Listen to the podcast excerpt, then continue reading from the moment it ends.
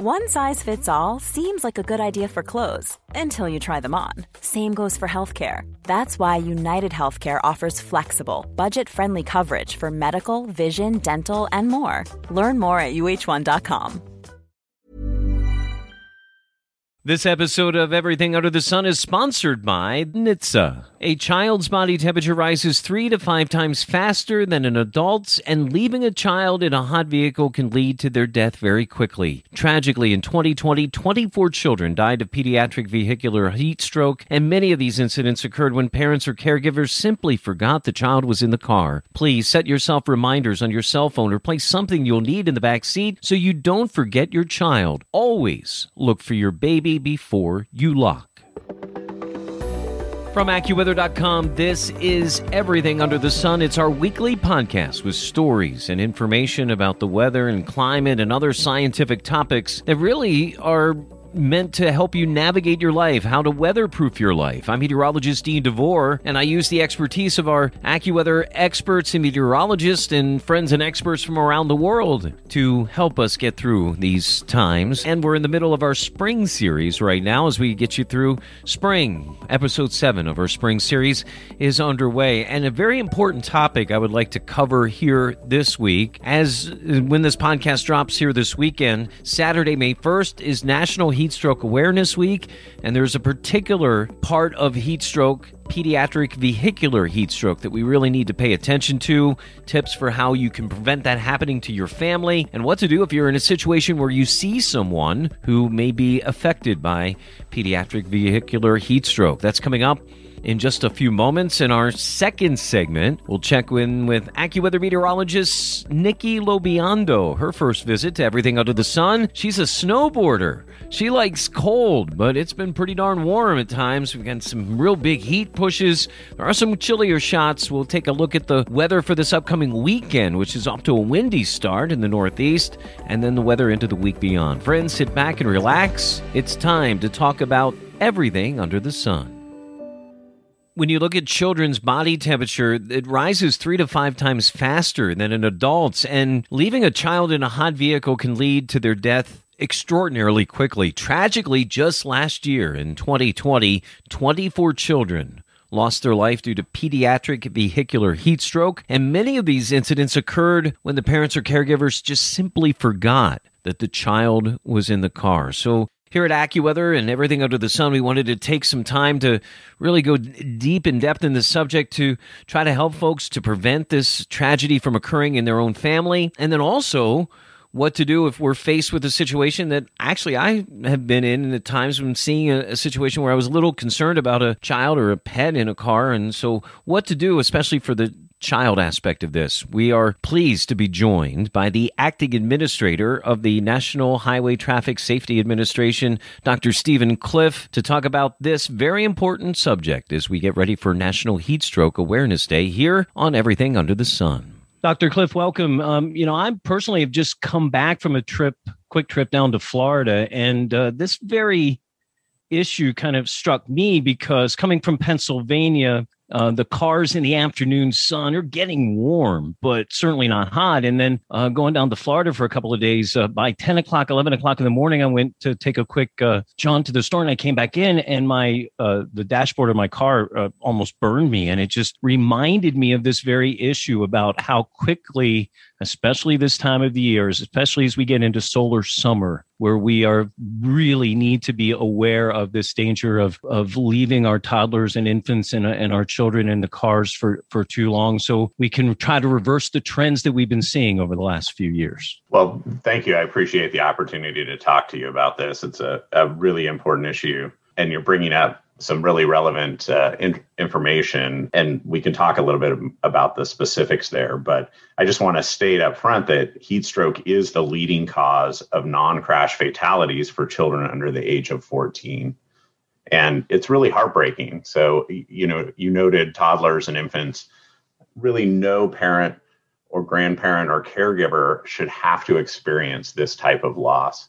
And um, kids in cars can can suffer from heat stroke very quickly. And so it's something to be very concerned about, as you noted. And the numbers are staggering. I know for some uh, public service announcement that I just recently recorded, uh, we're we've talking about what two dozen fatalities in this regard just in the last calendar year, 2020, and then the the numbers over the last several years are just are staggering. Since 1998, over 850 children lost. Uh, since 98, 882 children lost nationwide due to heat stroke, and about half of those were un- unintentionally forgotten in vehicles. And that's kind of surprising to me, uh, Dr. Cliff, especially now since we have so much technology at our hands, right? And and sometimes with the reliance on technology, you know, sometimes we forget the mundane things. So, you know, we're we're making this uh, Saturday uh, May 1st, National Heat Stroke Prevention Day, to educate everyone about the risk of hot cars so we can help save lives this summer. I just mentioned, you know, I'm from Pennsylvania, so uh, the heat uh, builds up in a car a, a, little bit differently than some of those southern belt states. So let's talk a little bit about the difference in geography here nationwide in terms of the uh, the kinds of deaths that occur uh, because of vehicular heat stroke. Yeah, the southern states are particularly important. You know, you mentioned Florida. Uh, since 1998, 96 children have uh, suffered from heat stroke deaths in cars in Florida since 98, and in Texas, 132. So it, it's not only those areas. The there's other hot states: California, Arizona, Georgia, Louisiana, North Carolina, and Tennessee also have higher numbers compared to the rest of the country do you think some of that is because some of those are high tourist states and people uh, has there been any study about that? Is is it or are those deaths because of people not being familiar enough or is it just mainly forgetfulness in terms of no matter where you are but those areas seem to ramp up a little bit differently and more quickly because of their sun angle situations? Well i think primarily uh, the the main factor here is heat. So what we're talking about is unintentionally leaving kids or allowing kids to be in cars as the car heats up. Uh, simply stated, the warmer states are much more likely to to have this condition be a problem because ambient temperatures are higher. But even where there's lower temperatures, we've seen we've seen these unintentional deaths even in Montana, where temperatures are lower even in the 70s outside, a car can reach dangerous levels very, very quickly.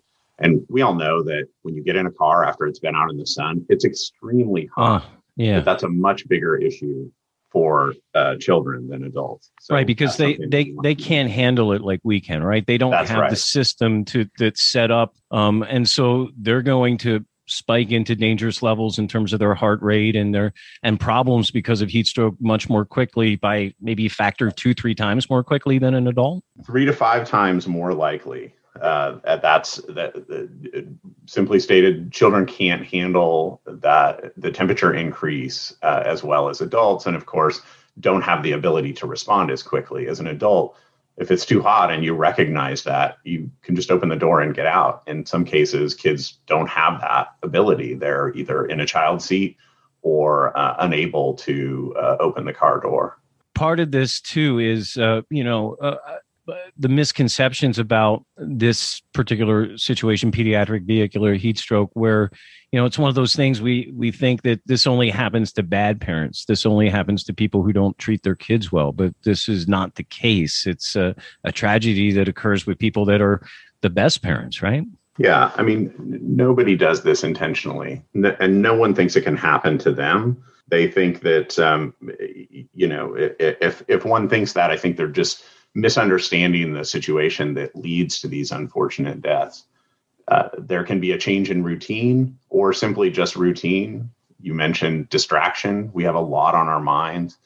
Uh, or kids get into a car that's unlocked and are playing in a car, for example, and that can lead to this type of outcome. So it's not as though an individual intentionally does anything wrong.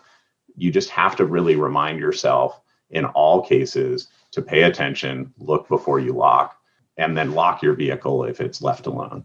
You know, I know you mentioned the idea of, of looking before you lock your car to ensure that your child is not in the car seat still. Do you have any other advice to help caregivers from unintentionally forgetting their children in their vehicles? Yeah, there's some tricks that you can use. Uh, one would be putting a toy or a teddy bear or something like that on the passenger seat, something that you would notice to remind you that your child is in the back seat. The other thing is if you're taking your child to a caregiver, to make sure that if that caregiver is expecting you, that they call and say, "Hey, the child didn't show up. What's going on?" That kind of reminder can be helpful, and many uh, daycare centers, for example, would be you know happy to provide that sort of service, so that if you didn't remember that you had your child with you and drove straight to work, that you would get that call, and uh, that would remind you immediately.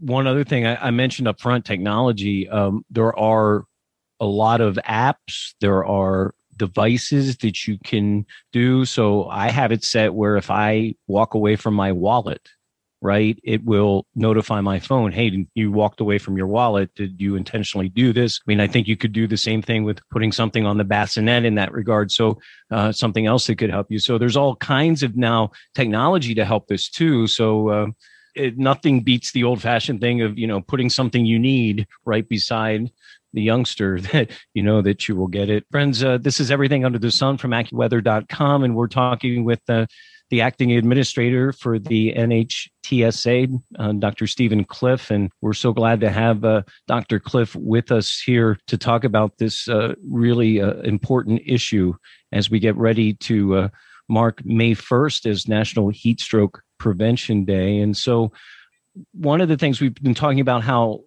parents and caregivers can prevent this from happening. But then the next issue I want to talk about with you a little bit is when we notice a child in the car unattended, and that first instinct for us is sometimes to help right away, but then other times is to be really uh, hesitant because we don't necessarily want to get involved. So, what about a bystander? What should a person do if they see that a child is left in a car unattended and the weather is creating very hot conditions? Yeah, the first thing is to call for help. So, 911 is a is a great option. That's really the first thing that one can do. Um, if you happen to be in a parking lot where there's a store, you could also uh, in addition to calling 911 go into the store and ask them to page over the public address system to you know warn a parent that or a caregiver that a child is left in a car. Right and um, you know how many times now we've been hearing i've been um, i'm in uh, the pa business for for college football and uh, a lot of other sports and unfortunately we have to make um, you know these kinds of announcements you know for parents to please come. Uh, we've had to do that in, in a couple of cases hopefully you are in that situation. But I know you mentioned many of these deaths occur after a child is left in a car when a caregiver overlooks dropping them off at daycare. Has your team seen any shifts in the number of heat strokes deaths due to more parents working remotely now during the COVID 19 pandemic? Last year, there were fewer fewer deaths than normal, uh, 24. Um, that's less than half of what we saw in 2019. And that's probably due to more parents working from home, since, uh, as you mentioned, it's a common occurrence, or uh, unfortunately, more common occurrence that children are left in cars when parents are, are taking them to daycare and they uh, inadvertently keep them on their way to work. But there's a troubling trend, which is more children are in cars that are at people's homes. And uh, that seems to be the case when a child decides to get into a car and uh, play in a car that's unlocked and uh, ends up in a situation where uh, you know they can suffer from heat stroke. You know, and and it's not necessarily always just cars, too. Boats. Um, I, as a youngster, like to crawl into a space in a boat, but then there was one time where I had gotten uh, fallen asleep and it got way too hot, and I had a little issue too. So I mean, uh, you know, this gained access is not something you know I think we've thought of much before, and it certainly is a, a shift in our living situation. You know, if the child does get access to a car, can you share some warning signs that you might be seeing a child suffering from from heat stroke? And if they need medical attention, what do we see in that regard?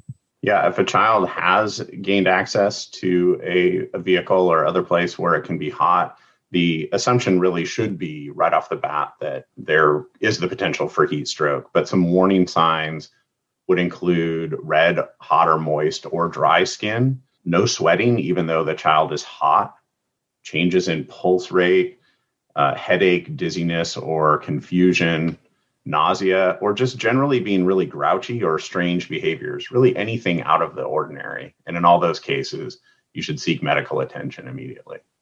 Well, thank you, Dr. Cliff. Do you have any advice for parents to prevent gained access from happening in their homes, especially as it looks like the trend of staying and working from home for parents is going to continue a little bit longer here into the summer, this next summer of 2021? Yeah, I think there's three main things you can do. Lock your vehicle when it's in your garage or driveway, keep your keys out of reach, and teach your child that a car is never a safe place to play.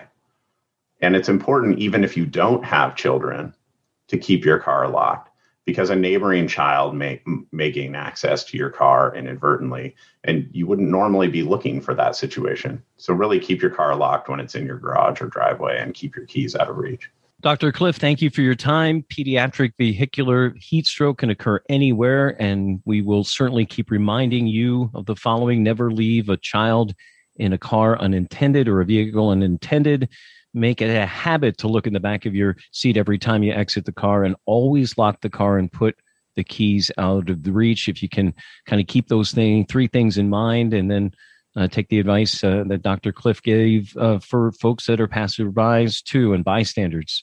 Uh, hopefully we can reverse these trends that we're seeing. Dr cliff thank you for your time Thank you, Dean. I really appreciate your attention to this important issue. If you'd like more information about this situation and anything else that the National Highway Transportation Safety Administration covers, which is uh, car safety, distracted driving, things like that, you can go to their website, NHTSA. That's NHTSA.gov. And there's all kinds of uh, information there that you can use. Again, thanks to Dr. Cliff and the folks at NHTSA. Friends, we're going to take a break, and when we come back, Nikki Lobiondo, she's one of our newer forecasters here at AccuWeather. You can see her work on AccuWeather.com and some of our other media products. She'll be with us to talk about this weather for the upcoming weekend. Off to a windy and wild start in the Northeast this weekend, and a lot of warmth in parts of the country. We'll detail that when we come back after this. This is Everything Under the Sun from AccuWeather.com. Whether you're at home getting ready for work, packing the kids' lunch, or commuting, listen to AccuWeather Daily. Subscribe on your favorite podcast platform, and you'll get the top trending weather story of the day every day. Welcome back to Everything Under the Sun from AccuWeather.com. I'm meteorologist Dean DeVore as we continue on in our spring series here with a week of weather that's been extremely volatile. I'm joined by meteorologist Nicole Lobiondo this is uh, Nikki's first time with us here on Everything Under the Sun. And Nikki's uh, a newer addition to the AccuWeather forecasting team. You can read some of her work on AccuWeather.com, and uh, she really has a good sense of the weather. The only thing that I find interesting about Nikki is, uh, you know, her sense of what's good weather is a little bit off. Nikki, welcome. It's everything under the sun. You grew up in the Perkiomen Valley there, right? Uh, the Perkiomen Valley High School you went to. Is that is that right? Yep, exactly. Um, Southeastern PA is uh, my home, so right outside of King of Prussia there. Yeah, just just north of the turnpike. So you, you know, to me, it seems like I would have been favoring more that what two hour jaunt to the Jersey Shore to get to the beach. Is it is it about that much, right? But then yeah, I guess exactly. in the same token, you're just an hour or so away from the Poconos, so you know good winter weather, and that's the thing that's kind of funny about Nikki. Not not that you're it's funny. It's just interesting that you like winter weather better than summer. I, mean, you really love winter weather, don't you? Yeah, absolutely. Um, these past few days here, where we've had the surge of warm air, um, it has been a little miserable for me. I'm not going to lie, and that's probably a very controversial statement to make um, because most people love the warm weather and they feel it, and they're like, "Finally, it's about time." But all I can think about is being out in the snow and in the cold. I'm also a really avid snowboarder. Um, so I find a lot of joy in the wintertime doing that activity. Mm-hmm. And I mm. also love photography too. So I love to go hiking and take pictures of picturesque scenes in the wintertime. And it really just is enjoyable for me. It, it, yeah. And, and you're right there. I mean, uh, close Bear Creek, but then also, you know, all the great Pocono ski resorts. So as a boarding girl, you must have had a lot of places to ride there. Yeah, that's it. It is out of the norm. I mean, most, especially in your generation, aren't big fans of of the wintry stuff. I gotta say, like for me, I like the seasonality. I like I like a you know a few months of this and then a few months of that and then a few months of the next thing and I like the progression. I think the problem is at least as I've seen it over the 50 plus years that I've been looking at the weather and as you've been looking at it over 20 years in your lifetime the changes seem to be more abrupt and quicker, right? So it seems like we've lengthened the main seasons of spring and uh, summer and winter a bit, and then our, our transitional seasons, you know, we've just coming off where we went into summer mode for a few days, and then we're flipping right back to some wintry chill for at least a day or two. So uh, it's been pretty incredible to me, Nikki, to to see these kinds of flips, and they certainly have some uh, problems that they cause, and we're seeing that with uh, rain and wind and all kinds of stuff here. We go in the next couple of days. I, I feel like we've had a pretty mild March um, on the East Coast in general. I mean, hasn't really been any two major um, East Coast storms or any, you know, late season um, snowfall, really. So for those people that really don't enjoy, you know, shoveling snow and stuff like that, we kind of got off easy um, towards the end of the season here. Now, speaking honest. speaking of snow, I do think there's a chance to see a little bit of accumulating snow as we head into this weekend. As this podcast drops on Friday morning, uh, Friday night and Saturday up in the uh, upstate New York area, there's just enough of a a little piece of energy that's going to move through and a cold enough situation that I, I, think some of those places, don't you think, Nikki, could wake up with a, a coating to an inch or two on the ground in some of those, maybe the Tug Hill parts of the northern Catskills there?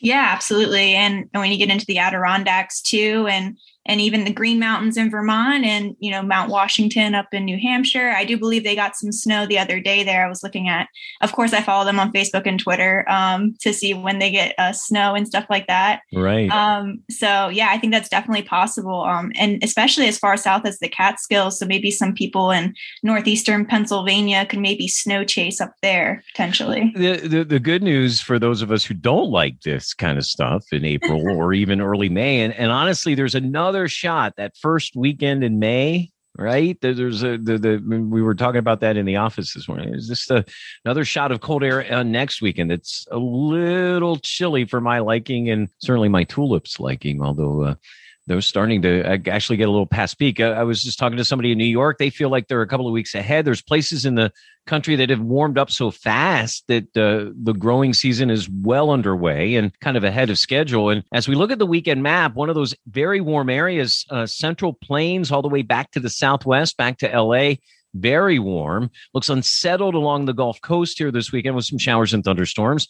And then there's some rain and then even some snow up in the uh, Canadian plains, just uh, next bumping up to the Canadian Rockies. So a lot of the country, though, Nikki looks dry. It's a very uh, kind of a quiet pattern here going into the weekend with just that little dip in the jet stream uh, in the Northeast. The rest of it pretty flat and very inconsequential, it seems, compared to some of the big ticket items we've seen over the last couple of weeks at times.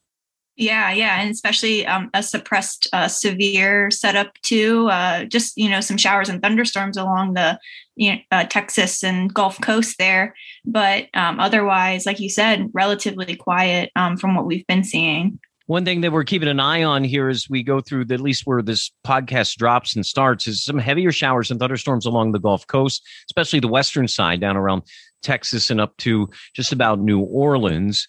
Uh, and then the other thing that I'm, I think we need to keep an eye on is again um, uh, the wind here. Friday is going to get to very windy in the Northeast for several hours into the evening hours. Uh, it could be some down trees, power line problems. Uh, very stout west northwest wind, but at least that starts easing up as we get into the weekend. But that's going to be another scenario that even though we don't got a lot of rain on the forecast map here, the weekend starts out pretty windy in the Northeast. Especially like Pennsylvania, um, and you know all the way to to New York City and across the Northeast, like you were saying, Dean, is uh, we could see uh, as that cold front pushes south, um, the winds behind it uh, the northwest winds really do um, set up and cause uh, potentially blustery conditions across the northeast. I wouldn't say it's it's terribly cold, but it'll feel colder um, just because of the wind whipping and right. Are, yeah, for for about yeah. a 24 hour period there, it's going to feel kind of chilly later Friday, Friday night, and into Saturday morning. But then it looks like in those areas the winds actually become more favorable, relax a bit for the afternoon, and then the winds helping us Sunday in the Northeast, it's going to get more pleasant. A lot of heat building, uh, Nikki, here as we need to wrap up. Uh, a lot of heat now starting to build again uh, this weekend in the Southwest. And it looks like that's going to eject into the middle of the country over the weekend itself. And after this little chill down, it does look like it does warm up again early part of next week in the east. So we keep getting these little undulations, kind of a roller coaster ride. Wherever you are, it's warm for a couple of days, cool for a couple of days. And it looks like that pattern continues as we get into next week. Yep, exactly. That's what spring's all about, right? Right, right. we just don't want the, the roller coaster ride to be too uh, too harrowing with the big dips and big rises. Uh, just like some of your snowboard runs, right? What's the Yeah, what's exactly. the what's what's your best place that you've ever ridden um, and and boarded? What's the, your best uh, run so far in your life? Um, I've been to Utah, um, Mm. out west, Yeah. um, and uh, Park City, Mm, um, and around those mountains. So those are definitely on th- the top of my list. But um, make I us also make lo- us look a little hilly, just a little hills here in the eastern part of the country when you get out there. And, Yeah, and, and, uh, exactly. and more opportunities to get you know untouched snow, and and that's I know for snowboarders that's just a, a thrill when you can get to a place where you're the first one going down in that uh, powder. It's pretty fun. exactly shred shredding the gnar. As, Shredding the gnar, yes. Nikki, it's been most snowboarders are saying. it's it's fine. It's been great to catch up with you. We welcome you to AccuWeather. It's been a couple of years now, and we look forward to working with you going forward. Thanks for being with us here on Everything Under the Sun. Thanks, Dean. Friends, if you'd like to see some of Nikki's pictures, and, and she is an amazing photographer. She's just such a well rounded person, not only a great photographer, she's a certified snowboard instructor and one of our AccuWeather meteorologists. You can follow her on both Twitter and on Instagram. Uh, it's a little different uh, handle. It's Aqua Coupon, A Q U A Coupon, C O U P O N, Aqua Coupon on both Instagram and Twitter. I'll have to ask Nikki what Aqua Coupon is all about next time she visits with us. Also, another thanks to uh, Dr. Steven Cliff, the acting administrator for the National Highway Transportation Safety Administration, or NHTSA, as it's called, with all that great information about vehicular pediatric heat stroke and how we can prevent it. As we get into next week, our first full week of May, George Ball, the executive chairman and owner of Burpees, the seed company. Yeah, they'll be here to talk to us about what's been an amazing trend in gardening and interest in the outdoors. And it certainly has uh, put the new perspective on folks that are dealing with that. And I think George has some great perspective on that. Following week for episode nine, we're looking at the state of Florida being unseated as the capital of the nation in terms of lightning strikes. It looks like another state has surpassed it, at least in the last several years. Which state? That's coming up on the show week that drops May 14th. And then beyond that, uh, we're looking at an AppHarvest, a mission driven ag tech company on May 21st, our 10th spring episode. Uh, large scale, high tech indoor farms in economically disadvantaged areas of Appalachia. That's going to be an interesting topic. So lots to talk about over the next three weeks. Great thanks to our executive producers who helped put a lot of this together, both uh, Andrew Robb and Ken Prell. And so many thanks to our hundreds of team members across the world at AccuWeather and AccuWeather.com who help keep you weatherproofed every day. Pleasure to be your host for Everything Under the Sun. I'm meteorologist Dean DeVore. We'll talk to you next week, episode 8 of Everything Under the Sun from AccuWeather.com.